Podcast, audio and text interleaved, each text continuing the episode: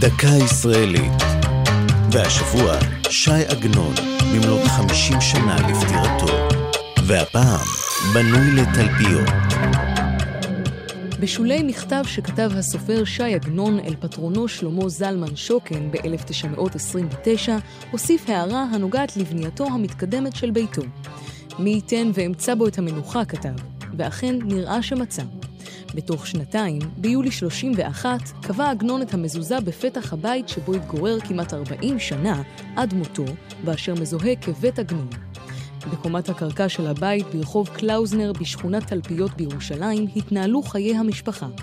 בקומה השנייה כתב עגנון מוקף בספרייתו שמנתה אלפי כרכים.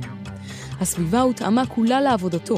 מספרים שבשנת 59 התלונן עגנון כי רעש המכוניות מפריע לו להתרכז, ובתגובה הפכה עיריית ירושלים את הרחוב לחד-סטרי, והציבה שלט המכריז "נא לשמור על השקט, סופר במלאכתו".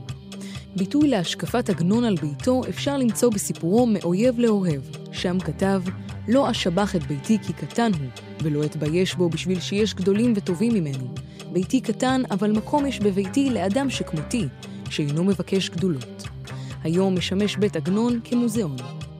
זו הייתה דקה ישראלית על ש"י עגנון ובנוי לתלפיות.